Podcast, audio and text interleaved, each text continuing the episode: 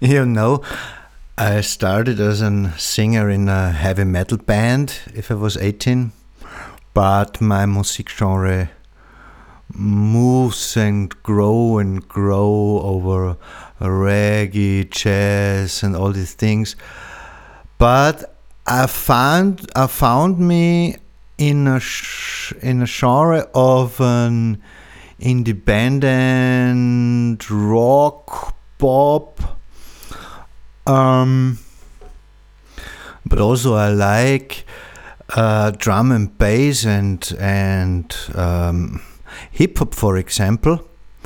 And I will uh, try to uh, find a combination of new, interesting parts. And my knowledgement of beat and tone gives me the inspiration to find find out some new styles. But you can call it independent rock. I like Matt Berninger. He's a great singer songwriter. I like also Tom Waits.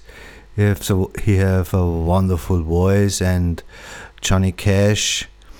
These are all my favorites. But be